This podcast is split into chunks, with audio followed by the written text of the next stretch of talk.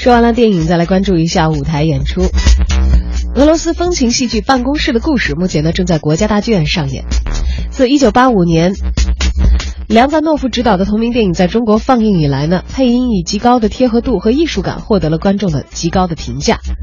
本次中文版舞台剧邀请到了当年给卢卡金娜配音的冯宪珍出演女主角，而被称为冯宪珍舞台黄金搭档的韩童生呢将会饰演她的男下属诺瓦谢利采夫。舞台剧还将引用电影版的经典配乐，有啥好看的？先来听听导演亚历山大·库金如何来评价这一部戏剧。得知中方要拍这个戏，我很惊喜啊！呃，现在人们的生活中丢掉了很多情感的部分，呃，感情的缺失是俄罗斯和中国目前都存在的问题。这次演出会从这个角度着眼，呃，增加这方面的元素。